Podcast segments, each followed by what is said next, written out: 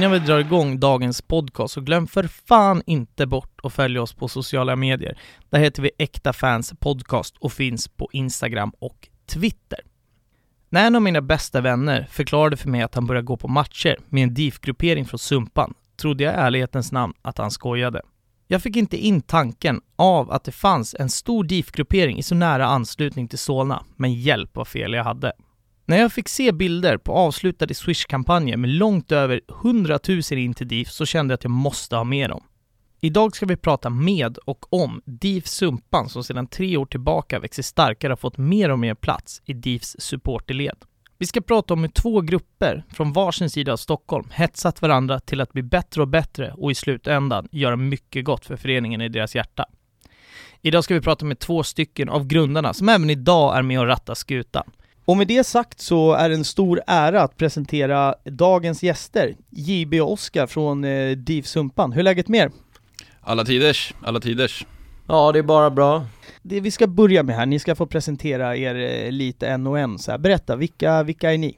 Eh, JB heter jag, djurgårdare sen barnsben i bara Djurgården och ja, man kan väl eh, kort sagt eh, säga det är en av eh, grundarna kanske till det här eh, nystartade men ändå gamla gardet från Sumpan. Ja, Oskar, född och uppvuxen i Sumpan, djurgårdare sedan födsel. Eh, har, är väl också en av grundarna lite grann då, om det nu finns någon. Eh, men eh, är, är, en av de mest aktiva från början. Nu har vi blivit många fler, men eh, vi var några stycken i början som var lite mer aktiva än de andra, ska jag säga. Ja men härligt. När, när jag har gjort de här poddarna så pratar jag väldigt mycket om, eh, alltså ett uttryck som, jag vet inte om jag har kommit på det, men jag, jag brukar prata om supporterresa. När, när man började gå på Djurgården, vem som tog med en på, på fotboll eller hockey från, från början. Jag tänker att vi, vi kommer ju prata mycket om, om liksom Djurgården i, i allmänhet och eh, DIF Sumpan i synnerhet, men så att vi, vi lär känna er två lite mer. Berätta om er supporterresa, vem, vem tog med er på, på Djurgården från början liksom? Ja men det är ju farsan eh, som tog med en från början och eh, då var det ju mycket hockey. För den var ju nästan större än fotbollen när, eh, när jag växte upp där i, på 90-talet eh, när man började gå. Ja, det var farsan som eh, drog med en eh, och så gick man med bröderna då på stadion. Vad pratar vi för årtal ungefär? Då? Ja men det är ju 90-talet, jag är född 91 så ja, egentligen, alltså vi Farsan tog ju med oss eh, sen man, mer eller mindre när man föddes så Så att, eh, ja, svårt att sätta exakt vilket år man eh, Det är ju svårt att säga, vi, när man var som mest aktiv och Begrep själv då eller ja Nej, jag, det var när farsan tog med när man föddes liksom så att man kan väl säga att man är uppvuxen på stadion och ja, Hovet och Globen. Ja, jag är lite äldre då, men, men eh, jag började väl också på 90-talet med hockeyn och det var på grund av farsan, eh, även i det fallet. Eh, jag har inte heller, ibland när man lyssnar på poddar så hör man så här folk som, ja men jag kommer ihåg den matchen, vi slog Björklöven med 4-1 och de gjorde mål. Men jag har ingen sån, men jag var på Hovet från tidig ålder eh, och även stadion, men det var inte lika stort början på 90-talet med, med fotbollen, utan den fann jag senare på 90-talet. Eh, blev säsongare själv 2000, så det är 20-årsjubileum i år. Ja men härligt. Det, där har vi lite grunden till vart ni kommer ifrån och, och, anledningen till att ni är här, förutom att ni är djurgårdare, är ju DIF Sundbyberg. Jag fick höra av det här äh, av en god vän, han sitter med oss här inne i studion fast han inte har någon mikrofon, Pierre. När han berättade att han hade ett gäng kompisar som, som har startat en, liksom en Djurgårdsfraktion i Sundbyberg, så var jag helt övertygad om att han skojade. För att för mig, som har, som har varit i Solna så mycket i, i mitt liv, jag, jag förstod inte alltså för folk som inte hittar i Stockholm ska sägas, så, så är ju Sundbyberg och Solna är ju, de är grannar med varandra. Och när jag, när jag fick höra att det var en stor fraktion och jättemycket djurgårdare i Sundbyberg så tänkte jag, äh, det, det kan inte stämma. Men oj vad han har motbevisat mig och, och det blev ju så här, det intressantaste för mig är att verkligen få höra hur, hur det Alltså hur det är att starta en gruppering i, i, i vad jag kan tänka mig i, i mångt och mycket som liksom så här motståndarland eller vad man ska säga. Så att berätta, DIF Sundbyberg, ni har varit med sedan, sen början båda två. Vad är det om vi bara börjar där? Då? Egentligen, från början är det en, en sammanslagning av mindre grupperingar från Sundbyberg skulle jag säga, mindre, flera kompisgäng. För att det är en myt att det inte finns mycket djurgårdare i Sundbyberg. Det har alltid funnits mycket djurgårdare i Sundbyberg, även de som är äldre än oss. Eh, så att någonstans, någon gång på vägen, jag kan inte riktigt säga när, så, så blev det att vi träffades allihopa och därifrån någonstans blev det att vi, vi hyrde en buss tillsammans och så åkte vi och sen, sen har det bara växt på liksom. Men det, vi har inget grundat datum, vi kan inte säga exakt när, men, men att det finns mycket ljug. Sen har vi alltid varit färre i, i, i Sundbyberg. Men vi, vi har ju alltid varit många djurgårdare. Alltså, det har alltid funnits mycket djurgårdare i Sundbyberg. Framförallt sådana som hörs mycket. Nej men jag tror också, det är som Oskar säger, det är svårt att sätta liksom fingret på när vi egentligen grundades för att vi, Sumpan är ju egentligen, det är väldigt många små grupperingar. Det har alltid funnits mycket djurgårdare där utan man kan väl säga att det egentligen inte har varit organiserat men att det har alltid funnits ett stort intresse för att eh, ja, många supporter har träffats i andra sammanhang men man har ju ändå vetat om att eh, de där är från Sumpan och ja, så att jag tror också att det, det är väl en myt egentligen att det inte skulle vara mycket djurgårdare i Sumpan för det är ju samma, man kan väl säga våran, vi har en ganska stor del i Sumpan-gänget som även är från Huvudsta. Eh, vilket alla, eller många vet, det ligger ju i Solna, mellan Solna och Sumpan. Och eh, även där har det liksom varit väldigt mycket Djurgården. I alla fall så länge, eller jag har ju vuxit upp där så att jag vet ju det också. Det är ju extremt mycket Djurgårdare även där. Men man kan väl säga egentligen att DIV-Sumpan är väl en, en sammanslagning bland många kompisgäng som eh, att det har blivit väldigt stort på kort tid och det är väl egentligen därför att eh, det har funnits, grunden har funnits men det har kanske inte riktigt varit eh, utåt sett eh, lika organiserat liksom som kanske andra grupperingar. Ja, jag förstår och det, det är som sagt den här myten, det kanske är jag själv som har skapat den men uppenbarligen så, så är ju myten helt och hållet liksom, den har vi ju eh, raderat här idag om inte annat, eller ni har ju funnits ett bra tag men, men myten den, den, ja, den är ju spräckt liksom, för att ni är ett jävla gäng, kort sagt. Jag har ju sett mycket bilder på, och det, det är inga liksom, det är inte sju, sju gubbar som är ute i Sumpan, utan senast här så var ni väl, var ni 80, 80 pers, mitt under coronatider, det är en extremt stark samling. Eh, sådär, och det är svårslaget någon, någon annanstans sådär, men ni pratar ju om att det har varit flera olika kompisgäng eh, som varit oorganiserat från början. Idag så, så är ni organiserade och hur länge, har liksom, hur länge har ni varit organiserade om man säger så då?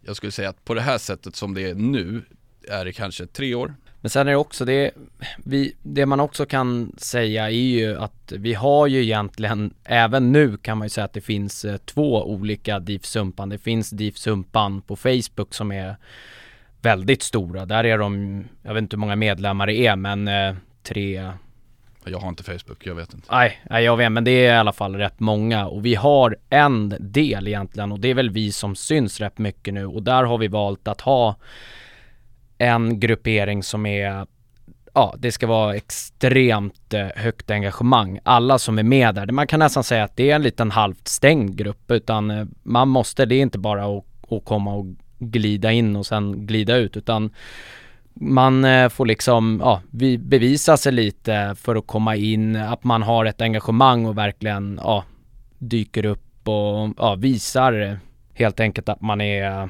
beredd att offra väldigt mycket tid som alla gör i gruppen på Djurgården liksom. Har vi samlingar eller insamlingar eller eh, resor eller så så räcker det inte att vara med en gång vartannat år utan du får ju liksom, du får vara aktiv i gruppen också. Du får, du får visa verkligen att du brinner för det och att du vill det. Annars så är det ju ingen mening att vara med. Samtidigt så är vi ju inte som någon som står i dörren och kastar ut folk liksom utan vi, folk känner ju folk som också vill vara med och så. så. Vi, har, vi har ingen medlemsavgift direkt. Så kan vi säga. Nej, nej men det, så har jag också förstått det. Men, och det, de här Facebookgrupperna, jag vet ju att i alla lag så finns det ju finns det Facebookgrupper och det, det, det har ju, det, har ju sin positiva del också, men det är, det, det, är ofta mycket löst folk som bara bor i, bor i området sådär. Men om man kollar den här organiserade kärnan då, skulle man ju kunna uttrycka det som, så där, där det finns en kravställning. Hur, hur stor är den, om ni skulle uppskatta det liksom? Jag skulle säga att vi är 80 personer. Ja men 80 man är rimligt liksom. Och är det, jag, jag vet ju att ni gör, förutom att, att gå på matcher och sådär, vi ska prata om det lite senare, så har ni ju lite grejer utöver, men är det, är det samlingar till liksom både Eh, fotbollsmatcher, hockeymatcher och så vidare eller riktat mot någon specifik sport eller hur funkar det där för er? Ja, det är fotbollen skulle jag säga. Hockeyn är inte alls lika organiserad, även om många går på hockey och man kan mötas upp på hockeymatcher och träffas på puben där inne och någon har biljetter där. Och, så är vi inte hockeysupportrar på det sättet eh, som man var förr kanske. Men, utan det är fotbollen som är vår gemensamma grej. Och Djurgården i allmänhet, men, men framförallt fotbollen. Men jag tror också fotbollen är ju lättare att organisera för vi har lite mera ja, utrymme för att kunna organisera bättre samlingar och sådär. Om vi vill vara hundra man som går på någon, någon sektion tillsammans eller någon så är det lättare för hockeyn är ganska stängd på så sätt att många av de äldre har ju säsongskort eh, ja, runt omkring på Hovet och där är det liksom svårt att hitta någon eh, plats för allihopa. Det kan vara om det är någon eh, stor match på Globen eller ja, någon eh, Järnkaminernas dag eller någonting på Hovet där eh, de ger lite mer platser för klackfolk liksom. Vi har ju samlingar utöver sporten också, höll på att säga. Vi anordnar ju andra samlingar när vi träffas och går ut och festar och sånt också. Men eh, det behöver vi inte prata om här kanske, men, men det gör vi också. Så att just nu så är det det som drar, drar oss samman varandra, skulle jag säga. Jag vet inte, där får ni prata eh, om ni vill om sådär, men jag, men jag vet ju att ni, ni anordnar väl typ såhär, ni tränar ihop, ni har väl lite sådana sidogrejer, alltså också, eller hur?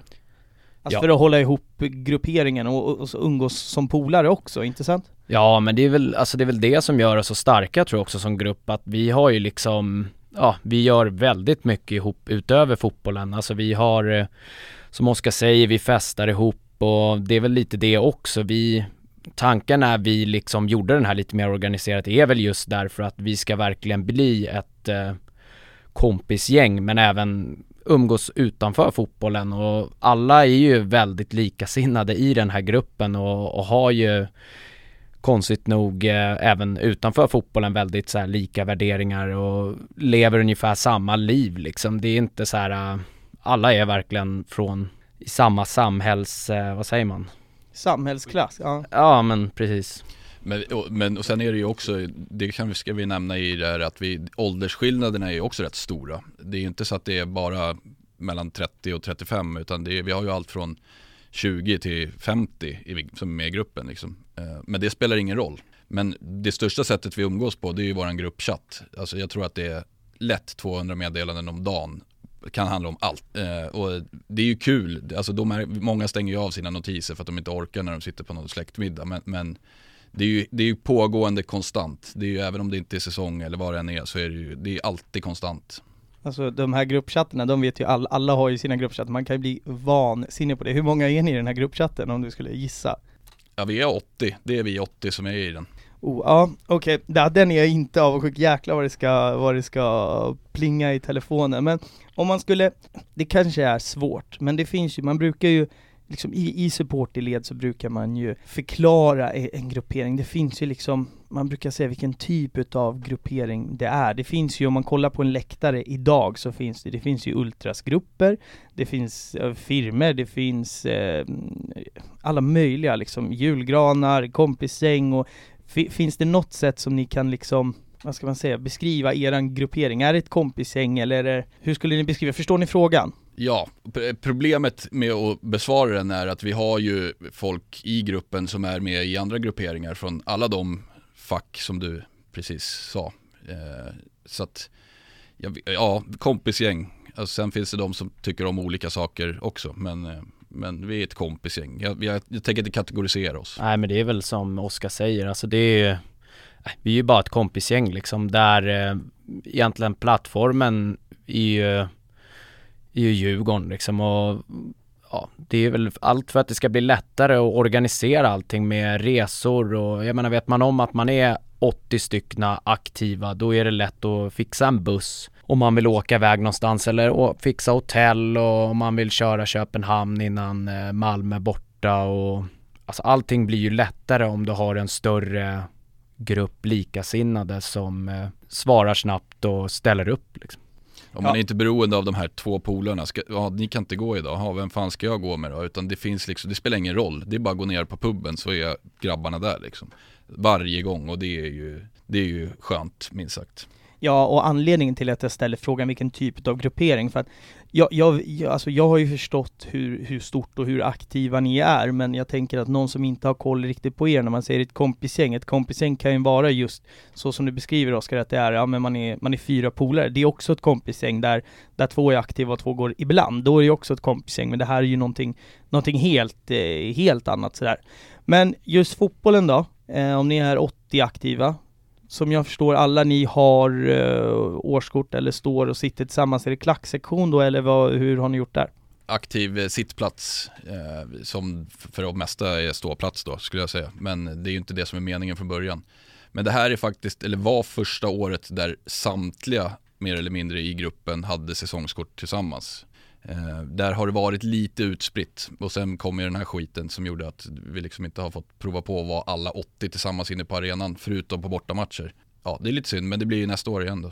Men för, för någon som eh, lyssnar som inte är från, eh, från kanske Stockholm eller så liksom har så stenkoll på, på Stockholmsfotbollen och Tele2 Arena. Vad betyder aktiv sittplats i, i Djurgårdsled? Liksom? Vi har ju den bästa aktiva sittplatsen i Sverige skulle jag säga. Det är ju symbiosen mellan klacken och sittplats. Det är närmast sittplats. Eh, vi har ju alltid haft så, det var likadant på stadion.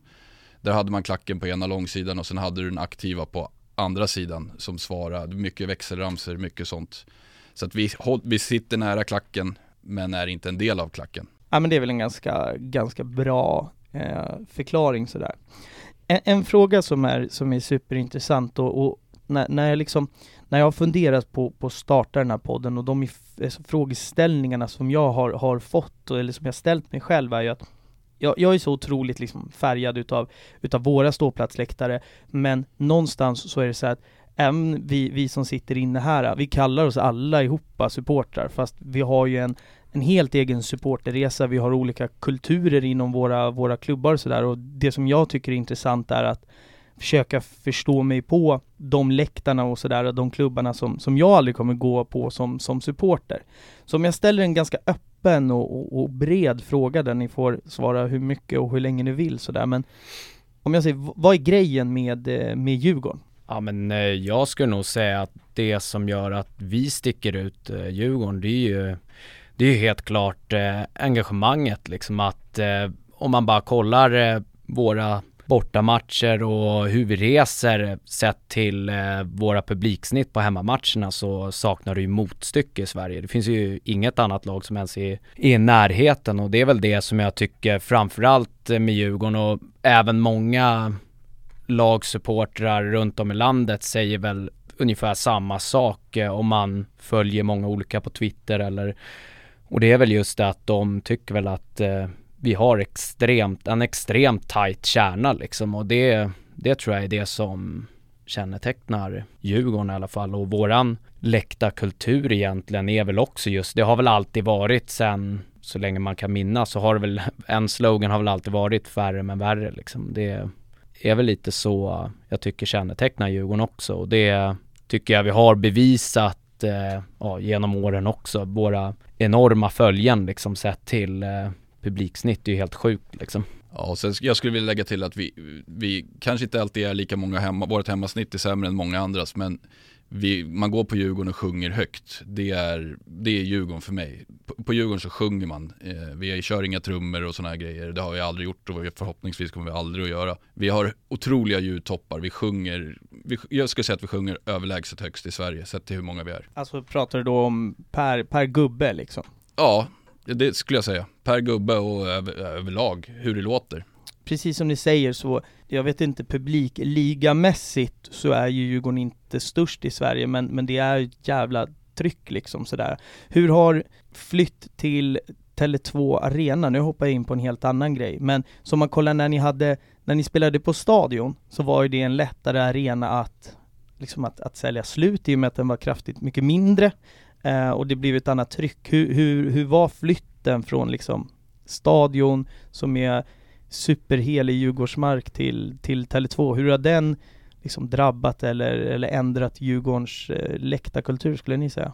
Ja, alltså det är ju en, egentligen är det väl en ganska svår fråga men jag skulle nästan säga det som i början när, eh, när det blev tal ens på flytten så blev det ju extremt splittrat i Djurgården och det var ju det att vi, eh, vi hade liksom väldigt många supportrar som eh, inte alls ville ta den här flytten utan det var ju det värsta tänkbara som skulle kunna hända liksom. Samtidigt som för många andra så var det ju att eh, ja, vi, den behövs göras och vi får väl göra det bästa av situationen men jag tror kanske, det var väl ingen som direkt jublade när vi, när vi skulle flytta till eh, Tele2 liksom och det är väl, eh, så vi hamnade väl egentligen, jag tycker väl i början där så fick man väl en liten så här, det blev ju ett stepp för vi sålde väl nästan slut Norrköping-matchen där och eh, det är ju en bättre läktare för, eh, vad ska man säga, supportrar som kanske inte går så ofta. Det är, det är en lättare arena, en arena att dra marginalsupportrar än eh, vad stadion var. För i all ära så fanns det ju väldigt många platser på stadion som är direkt usla liksom. Så att, eh, att det skulle vara en lätt arena att fylla är ju inte heller det, vad ska man säga, det... Det, ja. det, det jag menar med att det är en lättare arena att fylla, jag vet ju att det, det är ju mycket, det finns ju mycket Djurgården i väggarna där. Eh, det jag menar med att det är en lättare arena att fylla är att den är betydligt mycket mindre till antal platser.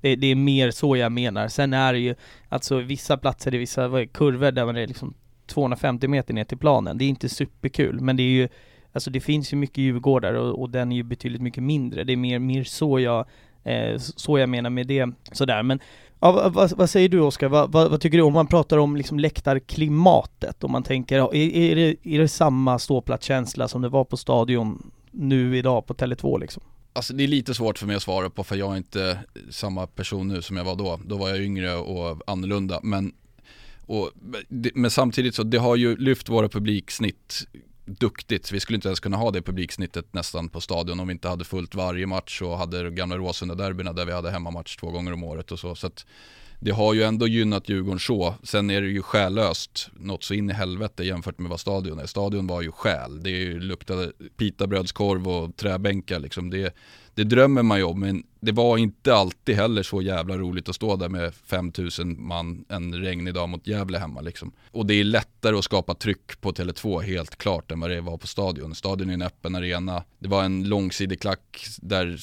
som var utspridd ibland, men eh, så att det är tryckmässigt mycket, mycket bättre nu och tifomässigt helt andra möjligheter och det syns ju tydligt också vilka steg som har gjorts där. Det finns väl positivt och negativt men eh, man saknar ju stadion helt klart. Ja, nej, det kan jag förstå. Jag, jag, jag är ju, alltså nu, nu spelar inte mitt lag på Tele2. Jag tycker att det är en, en fantastisk arena. Den är så perfekt storlek och jäkligt tight. Akustiken där inne är ju, är ju otrolig. Jag som går på Friends där liksom allt ljud bara försvinner ut i absolut tomma intet sådär så är det ju en, eh, en, en fantastisk arena om man, om man jämför sådär. Det går ju att skapa tryck på Friends också, det har ju vi visat om inte annat några gånger. Ja, med, med tre, tre sektioner eller hur? Exakt.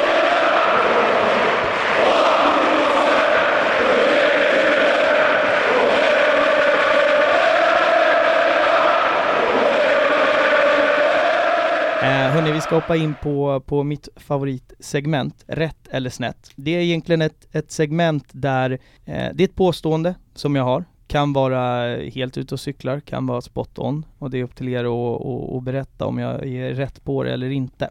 Eh, det ska vara en liten armbåge i sidan, får vi se om ni uppfattar det så. Men mitt påstående låter så här. Många utanför DIF pratar ofta skämtsamt om DIFs identitet Eh, folk har nog kanske inte så fel, för att det här gamla DIF med lite finare, lite bättre och lite överklassattityd är på väg att suddas ut nu när läktarna består till större och större del, mm, alltså en större del av blandat folk. Rätt eller snett? Snett. Det där med överklass och allt annat, det är någonting som andra har kommit på och för att ha någonting att säga. Mig vetligen så, visst, vi är från de finare kvarteren många av oss, men jag menar AIK är ju grundade ju på Östermalm de också. Så att eh, Nej, det där, under min supporteruppväxt så har det aldrig varit så. Igen, jag säger väl snätter också, så är det väl bara att säga samma som Oskar där. Det... Sen håller man ju på Djurgården på Östermalm såklart, men så är det, ju. Ja. men jag tror också det där är väl lite så här gammal eh, det känns som att det där suddats ut egentligen för alla Stockholmslag. För att förut var det, ja men AIK i Solna, Djurgården i Östermalm och Bayern, eh, Dalarna. Ja, Dalarna de har ju aldrig funnits egentligen men nu säger de ju att de är Södermalm så att Nej men det, det jag menar med det, att det känns lite, jag känner ju jättemycket djurgårdare och, och har ju också gått på, alltså på fotboll och hockey, jag är inne på säsong eh, 21 i år, nu får man ju inte gå men Alltså känslan runt Djurgården är för mig lite, lite, den, den är lite förändrad för att om, om man kollar så mitten på, på 2000-talet när jag började gå väldigt, väldigt mycket, det, känslan runt och de som var aktiva djurgårdare då kontra nu så känns det som att det är mycket mer det är mycket mer blandat folk, är min känsla, men jag har ju liksom inte stått i Djurgårdens klacksektion och, och så vidare, så det, det, är lite det jag menar, men då, då är jag snett på det. Eh, då har vi i alla fall, gav vi ett försök. Hela samhället är väl mer blandat också nu med folk. Alltså det är ju olika människor som umgås under, över gränser och från var de bor och var de kommer ifrån. Och, så att jag skulle säga att det är, ja du är snett på det skulle jag säga. Mm. Ja men det är helt okej, okay. jag har varit snett på det de flesta gånger så att det är nästan det som är meningen. Vi ska hoppa till något helt annat då. Om jag säger eh, DIF Haninge, vad säger ni då? Ska du köra först Oskar? ja, jag tänkte såga men jag ska inte göra för egentligen är det så här att det, det de vi är mest lika det är DIF Haninge och de är ju föregångare till oss. De har ju gjort, det vi gör nu har ju de gjort i liksom 20 år. Eh, och det har ju allt, de är ju förebilder för oss i det. Men nu, är ju, nu vill vi ju ta upp kampen och vi har ju genom olika, på olika sätt, fotbollsturneringar eller insamlingar så är det ju gärna Haninge vi vill slå om man får se det så. Eh, men det är den starkaste DIF-orten som finns. Men, äh, ja, men sen är det också med Haninge är ju det, alltså det är ju väldigt kul eh, det som mm, utåt sett för många idag uppfattas som att eh, vi hatar varandra, typ som en, eh, ja, nästan en derbyrivalitet mellan oss, så, eh, så är det ju ändå någonting som har bidragit till väldigt mycket positivt på väldigt kort tid. Det är riktigt kul att Eh, att, det har kunnat blivit så som det har blivit och man hoppas väl någonstans att det fortsätter att vara den här lilla rivaliteten mellan oss två. Men eh, man kan väl nästan kalla det för eh, hatkärlek skulle jag vilja säga. Vi, vi gillar dem eh, extremt mycket och det, det de gör och eh, samtidigt som man, det är klart, man ska inte sticka under stolen med att ibland så blir man väl väldigt irriterad på vad husvagnstomtarna håller på med där borta. Ja, nej men så, så som jag har förstått, jag är ju också, ska ska så jag är uppväxt i, i Haninge och det var inte superlätt när man liksom eh, när, när man ville gå och kolla på, på AIK i liksom Haninge centrums O'Learys när Gnagel lirade borta när man var 18. Det var inte superkul sådär kan jag ju tala om, eh, jag som är uppväxt där borta. Men det var ju lite det, det, det har ju bildats en, en någon, alltså konkurrens är väl, är väl rätt och fel, för, för ni brinner ju trots allt för exakt samma sak. Eh, så, så är det ju. Men konkurrensen har ju, eh, om, om, man nu använder det uttrycket, har, har ju gett liksom positiva effekter sådär. Det som, det som blåste mig helt utav, alltså helt av stolen när jag fick höra, och det var ju återigen Pierre som visade mig, jag trodde återigen inte på det kan inte vara sant. Haninge har varit jätteduktig på, på diverse insamlingar och sådär. Och sen kom DIF Sumpan med ett, eh, ett, ett långfinger till alla och krossade allt. Kan ni berätta lite om de här eh, insamlingarna ni har, eh, ni har lyckats med? För det, det, är alltså, det är helt otroliga siffror och ni har liksom levererat gång på gång. Så där. Berätta, vad, Alltså, det, egentligen någonstans så tror jag att det börjar med, för att för några år sedan så skänkte Haninge pengar till, jag tror järnkaminerna och fick gå ner och lämna checken ner på inneplan och den var på kanske 15-16 000. Så det började väl egentligen i vintras att vi bestämde oss för att ja, men vi ska göra, det var en insamling som skedde eh, brett, vitt och brett men att vi skulle göra en tillsammans som åtminstone skulle vara dubbelt så stor som den. Eh, så det var väl vår första insamling, jag tror att vi skänkte runt 35 000 till Sofialäktaren eller någonting sånt. Vi, var, vi valde att stanna precis eh, där vi hade dubblat dem och eh, ja, det var väl egentligen bara, det skulle bli en symbolisk grej bara för alla supportrar att kunna se bara, ja ah, men shit, fan DIF Sumpan finns och det här eh, har de lyckats göra liksom och ja, egentligen bara ett statement liksom. Ja, och sen har vi ju våran då berömda, eh, det är ju våran 100 000 kronors insamling och hur den gick till, det, det, ja, det är svårt att säga. Vi, vi, började lätt med den, det höll inte på så länge, det gick väldigt fort. Men jag tror att någonstans så, vi, det är så mycket folk som hetsar i den här eh, gruppen som jag pratade om innan. Så vi hetsar varandra, man, man tog sig råd och, och vi skickade fan in 60 000 till våran insamling sista dygnet för att sen slänga över då, till Djurgården. Då å andra sidan ska vi också nämna att Haninge slängde också in en som var strax över. De visste ju naturligtvis om våran, våra planer. Sen har vi gjort en till här nu för inte så länge sedan.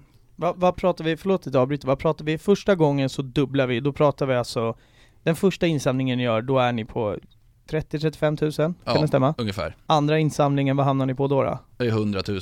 100 000, ja. Ja men bara så vi har lite summor så folk fattar Alltså hur, hur mycket stålar det han, alltså verkligen handlar om här då. Sen gjorde vi en nyligen, men jag fan, kommer inte ens ihåg hur mycket det blev på den. Ja men vi har ju, alltså egentligen vi, vi har ju haft många andra insamlingar. Vi har ju haft den här äh, 34 000 eller vad det var. Sen äh, hade vi även äh, med för säsongskort sådana som inte har råd att köpa för att, men den var väl kanske inte lika officiell men eh, vi har väl ändå tryckt in eh, ett par tusen där och eh, sen eh, Ja, vi körde en till tifo, en Mm. till, eller har, Det var den vi gjorde i, i, i vintras. Alltså det är så många insamlingar och så mycket pengar så vi har inte ens hållit koll på dem själva. Men vi kan väl säga att sen årsskiftet så har vi ju lätt skänkt 150 000 till Djurgården eller till Sofia-läktaren eller till folk som behöver hjälp med säsongskort och sådana saker. Det man kan konstatera är, vi har väl haft en liten strategi i gruppen och det är väl lite så här att väldigt många är vanliga knegare och eh, fredagkvällar innebär ju oftast en eh, pubrunda för många. Många glider ner till lokalhaket och eh, då vet man när folk har fått i sig ett gäng bärs och blir glada i swishen och då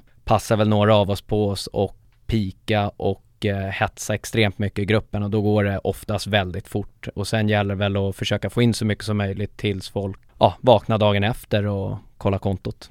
Det var exakt det här som var min nästa fråga är, liksom vad, vad strategin är, men du, du hann svara på det innan jag ställde och det, hade jag fått gissa så var det exakt där med gissning att man Alltså det blir ju inte att, att man luras utan man hetsar varandra och det är ju trots allt för en god sak för att hade, alltså vissa utav er kanske hade umgåtts ändå om Djurgården inte hade funnits där men det är det som håller er samman och då är det väl, alltså Visst man vaknar och man har bränt lite för mycket stålar, det har väl hänt- hänt alla som får gå på krogen men pengarna har ju ändå gått till, alltså någonstans till, eh, till rätt ställe Sådär. Exakt. Och vi spelar på folks dåliga ölsinne. det är väl eh, Och mitt eget rätt. också. Så. Nej, det är väl helt rätt. Jag vet att, ehm, ja det, det har ju dykt upp eh, lite överallt. Ni har ju uppmärksammats dels i en annan podd, DIF-podden eller hur? Där ni fick vara med efter någon insamling, det stämmer eller? Jajamän. Eh, ni har fått vara med i, rätta mig om jag har fel, mitt i Sundbyberg eller något sånt där? Ja Eller? precis, det är ju lokaltidningen som vi var med i och sen var det väl Oskar Månsson, det var 08 fotboll eller vad heter de? Nej, eh, eh, åh, wow nu står det still. Fotboll Fotboll Skåne och Fotboll Stockholm. Ja, i Fotboll Stockholm. Det var ju de som började skriva om det då. Det uppmärksammades via Twitter ganska fort då. Vi går ju ut vitt och brett. Det gör vi ju med allt och det är väl lite därför det har blivit som det har blivit. Vi är väldigt duktiga på att höras och synas och dela och Nej men när ringer en tidning och vill prata om att vi har skänkt 100 000 till Djurgården, det är klart att vi svarar liksom. Ja men annars, det, det är väl ingen som tycker någonting annat, det hade väl de, de, de flesta svarat. Ja, det, det, och det är mycket av det här, alltså där fick, jag försöker ju hålla, hålla så, så bra koll som möjligt på på vad eh, liksom, ja, men supporter Sverige och sådär. Och någonstans här, även fast vi hejar på olika klubbar så går det liksom inte för, för, för mig här på andra sidan att blunda över att det här är någonting jävligt stort och någonting den har gjort jäkligt bra. Och det, det är också mycket återigen därför jag vill göra den här podden. För att så här, Ska jag sitta på min kammare och bara tycka att det är liksom AIK som gör bra grejer, men då blir man ju dum i huvudet för att man kan inte, det finns ingen människa i hela Sport i Sverige som inte kan liksom lyfta på hatten för en, för en, en swish eller alltså en swish på 100 lax till, till sin favoritklubb sådär. Det är otroligt häftigt och eh, otroligt imponerande skulle jag säga.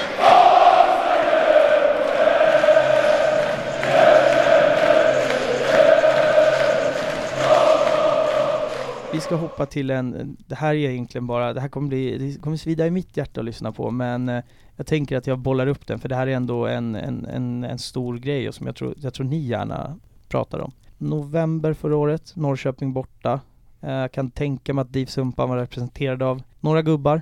Berätta, hur var, hur var, hur var den dagen ur, ur liksom DIF Sumpan perspektiv? Eh, ja men det började väl eh, med att vi, eh, ja direkt när, eh, när det egentligen blev klart att det skulle bli en guldmatch så insåg väl alla att intresset för den här matchen kommer vara enorm. Och eh, så var ju fallet också. Vi eh, började prata om eh, först och eh, försöka få med allt och alla men det märkte man ju ganska snabbt att eh, det här kommer liksom ta nästan för mycket planering och tid och kraft så vi bestämde då att vi kommer köra en eller ja, två bussar blev det väl, men en dubbeldäckare som var i enbart vårt regi. Sen hade vi även en annan buss som, som åkte med oss från Sumpan då, som skulle samlas. Vi möttes upp i Sumpan och eh, ja, sen hade vi många som åkte även tåg och eh, bilar och buss och, men vi hade väl i alla fall en eh, dubbeldäckare som var en 75 buss. Men den fyllde vi tidigt, alltså långt innan vi ens kanske själva vågade hoppas på guld skulle jag säga. Vi, vi hade bestämt, vi skulle åka dit. Så att vi, vi, den bussen var liksom, de platserna var tillsatta när det väl redan var, blev en guldmatch. Ja, vi hade, vi kan väl säga att vi hade den 75 bussen och så hade vi våra kompisar bakom oss. Ja, det, är ju, det är ju tacksamt att få Norrköping en sån match, alltså Norrköping en sån bortaresa som man åker till ta mig fan oavsett. Det är en, alltså det är en kul bortamatch. Det är en, alltså en bra läktare att stå på. Det finns ändå Eh, lite motstånd på läktaren, ett okej fotbollslag, alltså förutom att nu är de jättebra, men historiskt sådär. Så att det är en sjukt kul bortamatch och få en guldmatch där är ju, alltså din dröm ju. Ja, nej, men det var ju, alltså hela den dagen var, det var ju så nervöst och det vet väl alla som har varit i en sån situation förut att man, man har ju negativa tankar i huvudet någonstans ändå och tänker vad fan händer om vi ska sitta på den här jävla bussen hem sen liksom.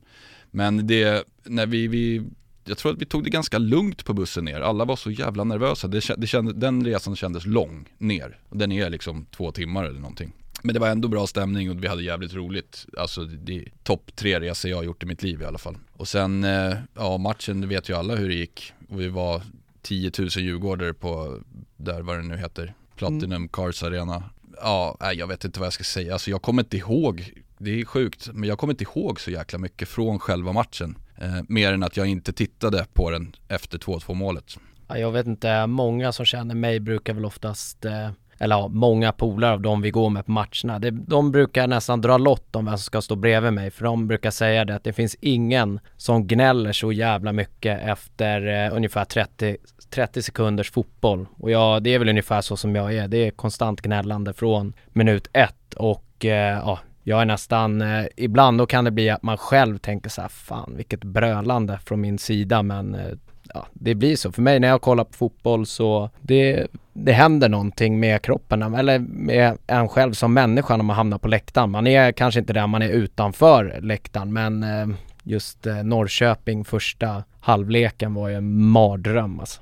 Jag tänkte precis eh, säga det. Jag, eh, min, alltså, min känsla från den, vi spelade en helt betydelselös match på, på Friends och jag, jag, jag ska vara helt ärlig, jag, jag, jag mådde så jävla dåligt så jag satt i puben istället och kollade Djurgården på telefonen och bara satt och bad till alla gudar jag kunde komma på. Norrköping leder med 2-0. Jag vet att i, liksom, i, i puben på Friends så började det sjunga Inge SM-guld för Djurgården och jag skrek på alla och var helt vansinnig för det var ju en sån jinx så då visste jag att liksom, nu torskade vi för det här. Kan man försöka beskriva hur man mår när man har åkt en stor liga, det är guldmatch, man ligger under med 2-0? Alltså finns det, går det att sätta ord på? Ja, hopplöst alltså. Det kändes fan hopplöst alltså. Allt, allting som kunde bli var ju någonstans förstört. Och där var vi nog all, eller ja, de flesta i alla fall negativa. Jag trodde aldrig att det skulle gå, det var kört liksom. Det enda som saknades då det var väl att Bayern skulle vinna guld istället liksom. Eh, men det gjorde å andra sidan att när det blev som det blev så blev ju euforin ännu större. Ja, eh, det är svårt att sätta ord på att ligga under med 2-0 efter 16 minuter när man behöver en pinne. Alltså det, ja, det var tufft. Ja, jag kände väl lite så här när Norrköping gör sitt 2-0 mål då sa man väl kanske lite skämtsamt att eh, vad ska vi göra för att kunna bryta matchen liksom. Det var väl ungefär den känslan man hade men eh, man höll sig i skinnet och fick man stå och fira som aldrig förr. ja men det, det, blir ju så, alltså det, den, om man pratar dramaturgi så går det går inte att göra det bättre. Alltså eh, skulle man sitta på sin egen kammare och försöka liksom fila på ett filmmanus så är det ju i princip så man, man gör, du vet. Men det, det går inte på något sätt att, att göra det där eh, bättre sådär. Ja men härligt, jag tänker vi ska hoppa in på ett annat klassiskt poddsegment här, fem snabba. Hittills har de inte blivit så, så snabba, men eh, det är helt okej. Okay. Eh, och det här får ni svara eh, enskilt då. Första frågan. Ja, min första frågan var egentligen eh, hockey eller fotboll, men den har ni redan besvarat, så jag, jag skrev en ny fråga lite snabbt här. Hammarby eller AIK, om ni blir tvungna att heja på något annat lag, vilket skulle det vara? Den är skitsvår, jag vet. Ja, den går inte att svara på för det, det, går inte, man hejar inte på någon av dem. Men däremot så kan vi ju fastslå här och nu att våra största rivaler har alltid varit, kommer alltid vara, är AIK.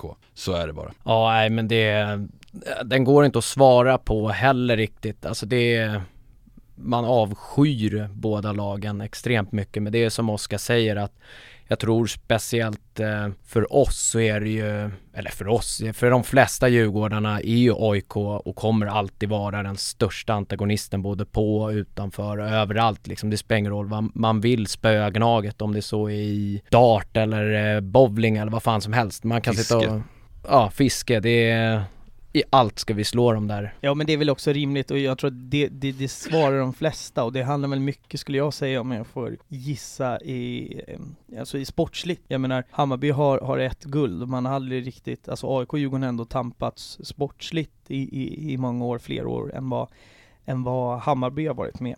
Eh, kort sagt sådär. Ja, och sen kan jag säga då som är från Sundbyberg, där jag, man är uppväxt med en jäkla massa gnagare. Jag har ju, det fanns ju inte, fanns ju inte Hammarbyare när jag växte upp. Alltså, jag tror fan inte det fanns en enda Hammarbyare när jag gick i plugget. Och fanns det det så visste man inte om det. Ja men grymt. Nästa fråga då. No pyro no party, eller bara onödiga böter för Djurgården? No pyro no party.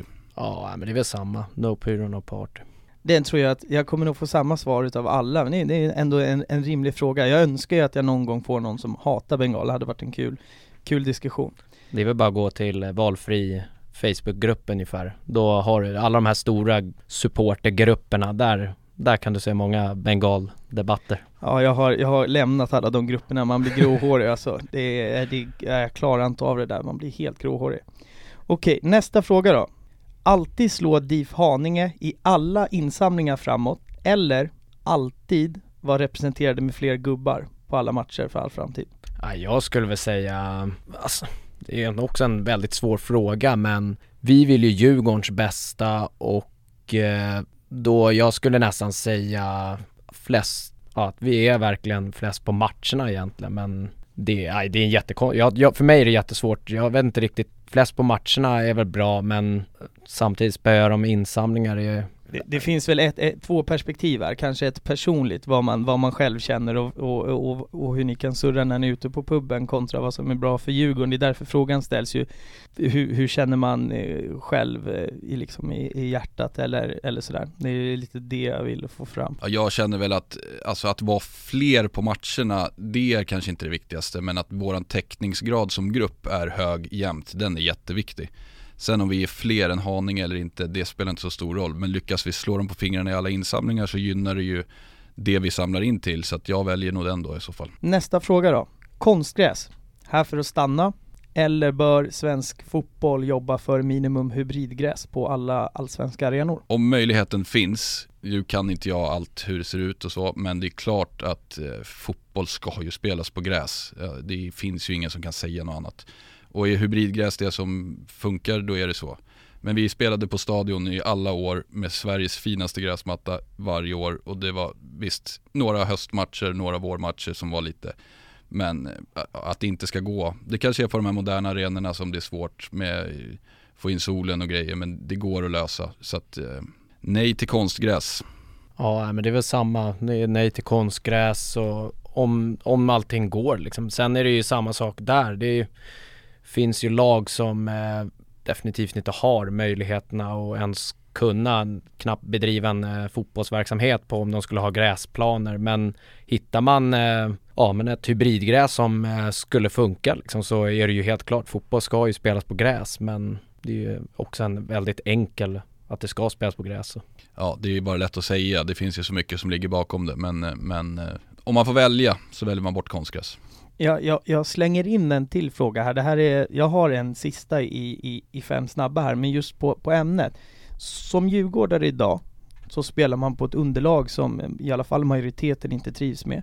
Man spelar på en arena som geografiskt ligger på ett ställe som man, alltså, som man själva inte vill. Och må många skojar ju liksom om att Djurgården spelar där och jag fattar att man har inget alternativ så. Hade man fått välja så hade man lirat någon annanstans. Hur är det alltså? För att det måste ju vara jobbigt tänker jag det där är ju också lite av en myt att folk tror att det är så. Jag menar vi har spelat hockey där sedan ja, vet inte hur länge. Vi är de som är överlägset oftast ute och spelar där i och med att vi har både fotbollen och hockeyn där. Så att jag skulle säga att området runt Gullmarsplan det är Djurgårdsland och har alltid varit, kommer alltid vara. Samtidigt som drömmen naturligtvis hade varit att ha en egen arena. Och om, vi, vi, vi leker med en tanke här nu. Om du fick, ni fick pengar, ni hade stålarna, bygga en egen arena. Alltså det, det jag menar är så här, att hade Djurgården kunnat bygga en egen arena så hade man ju hade man byggt den i det området eller hade man byggt den typ på Östermalms IP? Östermalms IP förmodligen. Och det hade varit lika bra det. Det var ju snack om det, det var på gång och det har vi väl alla stöttat och, och hoppats på och drömt om. Nu är det vad det är, det kunde ha varit värre. Eh, vi, vi är inte borta där, där vi spelar. Ja, nej men lite så är det. Jag tycker också att vi, eh, ja hela området där, eh, Globenområdet är ju Djurgården har alltid varit. Det är ju där många av oss är ju uppväxta i och med hockeyn så att det är ju inte heller eh, det är som Oskar säger, det är ju bara myt. Det är Bajarna som försöker rädda, rädda någonting med att säga att vi inte är hemma där men ja, det, vi har spelat både hockey och nu spelar vi fotboll där också så att det, man får liksom helt enkelt ta det liksom. Men drömmen för alla djurgårdare och det, det är ju helt klart en egen arena en fotbollsarena för det är ju inte heller, Tele2 är ju ingen fotbollsarena heller. Det är ju, den är bättre än Friends men det är ju ingen fotbollsarena. Det är plast rakt igenom och det, den byggdes väl för att eh, kunna få in lite mer Eurovision eh, folk liksom. Det, alla drömmer om en riktig fotbollsarena och det är Stockholm. Stockholms stad måste ju få en extrem känga där för vi är ändå tre, eller två klubbar, Stockholmslag och sen är det ju liksom att eh, ja, att vi inte har en fotbollsarena, renodlad fotbollsarena, det är ju ett skämt tycker jag i alla fall. Nej men intressanta, intressanta synpunkter. Sista frågan då i, i, i fem snabba som blev fem långsamma, men det är helt okej. Okay.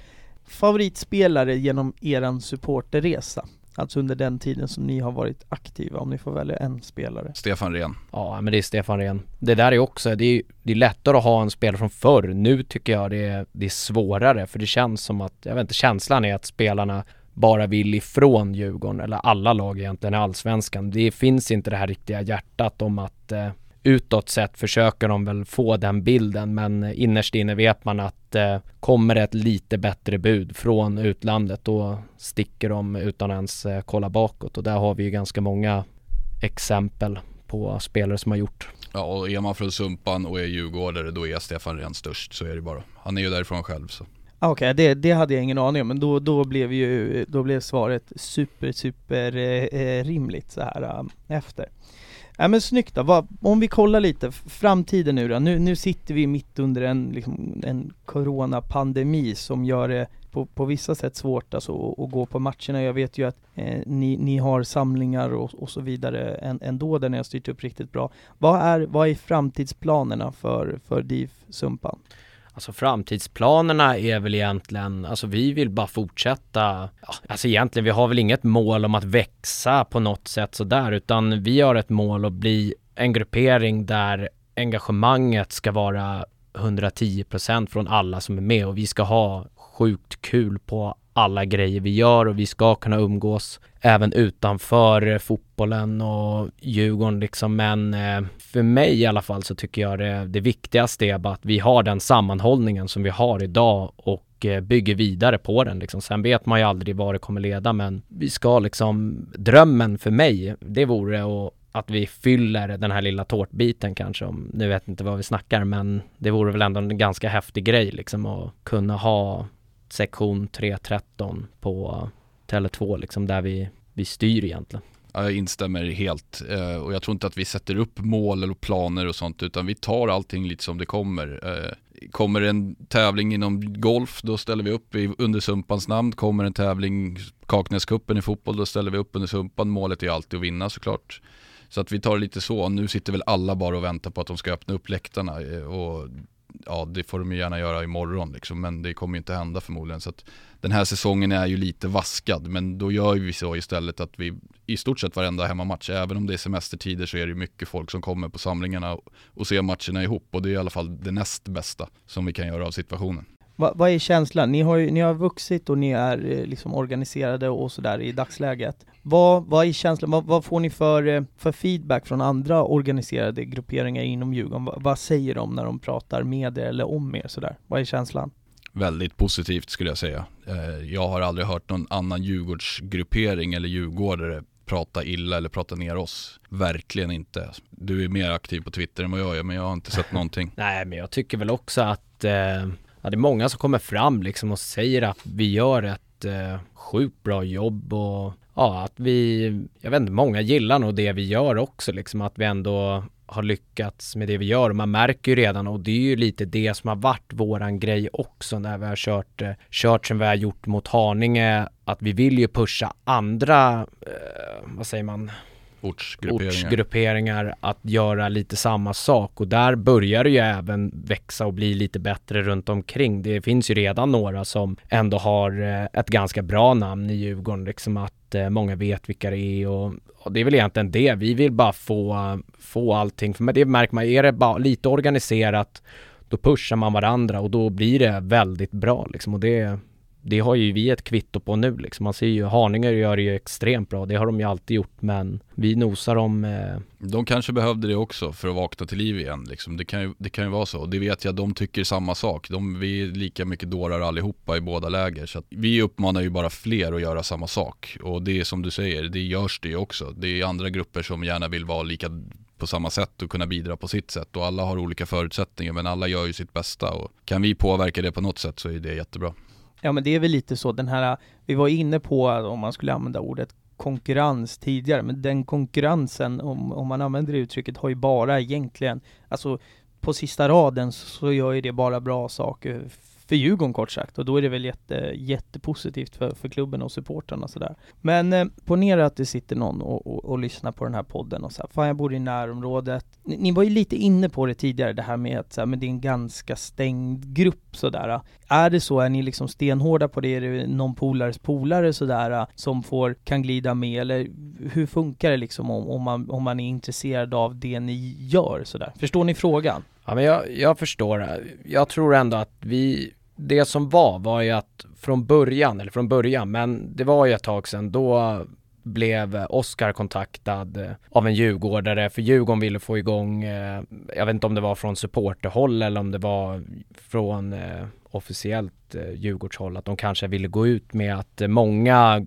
grupperingar skulle starta en Facebookgrupp och på så sätt försöka få ihop någon form av, ja men samlingsställe där det skulle heta Djurgårdsfamiljen eh, Sundbyberg och, och Västerort och Hässelby och allt vad det var de startade. Och så var det vissa som det kändes, eh, känslan var liksom att det var viktigare att få upp ett stort antal på, Facebook än att faktiskt eh, leverera leverera liksom. Och eh, då kände väl det fanns redan en Sumpan-grupp och i den var inte målet liksom att bli så många som möjligt utan då fick väl de svaret liksom att ni får starta en DIF Sundbyberg och, och köra den eh, med eran grej liksom kör vi på med våran grej liksom att eh, det blir ju lätt också att får man för mycket folk i en grupp då blir det bara liksom ja, kletigt i gruppen liksom. Det blir inga vettiga grejer av det utan det är väl det vi känner att vi vill ha liksom, nu skrivs det ju liksom inga, det är väl kanske inga hjärnkirurger som sitter och skriver och det är inte världens viktigaste samhällsfrågor som tas upp i våran grupp utan det kan ju bli ganska låg nivå ibland. Men eh, det är ändå lite charmen med våran grupp att den är jävligt tight och vi, eh, vi har bra, vi har lätt liksom att, att kunna få ihop bra saker liksom och det är väl det vi, vi känner att vi vill ha den här gruppen som är ändå, är vi 80 man så nej, i princip alla 80 känner ju varandra nu. Det är ju ingen som inte känner någon. Men sen är det inte heller, det är ju som Oskar sa, egentligen är det väl ett dåligt eh, ordval av mig att säga att det är en stängd grupp, för den är inte stängd heller, utan man kan väl säga att eh, ja, vi har krav liksom på folk som gå med i våran grupp. Och då är det ju så här engagemanget är A och O liksom. Och det är ju inte bara till Djurgården utan det är väl engagemanget att visa att man vill vara delaktig. Och det är i princip allihopa liksom. Så att Ja men känner man att man är, kan bidra, bidra med det och har en koppling till Sundbyberg, att du bor där eller har bott och flyttat ut och så. Alltså jag menar, vi är ju inte så hemliga så att det inte går att ta kontakt med oss, utan vi finns på Instagram, vi finns på Twitter. Det, skriv, prata med oss, det är inga konstigheter och vi är helt öppna med det liksom. Kom på en samling om du vill kanske, och så kommer du dit och så kändes det bra för dig, kändes det bra för oss? Ja, ja men då så, då kommer du på en samling till och så får man ta det därifrån liksom. Det är ingenting som är skrivet i sten, men det är klart att det är svårt att klampa in i ett kompisgäng, så är det ju bara.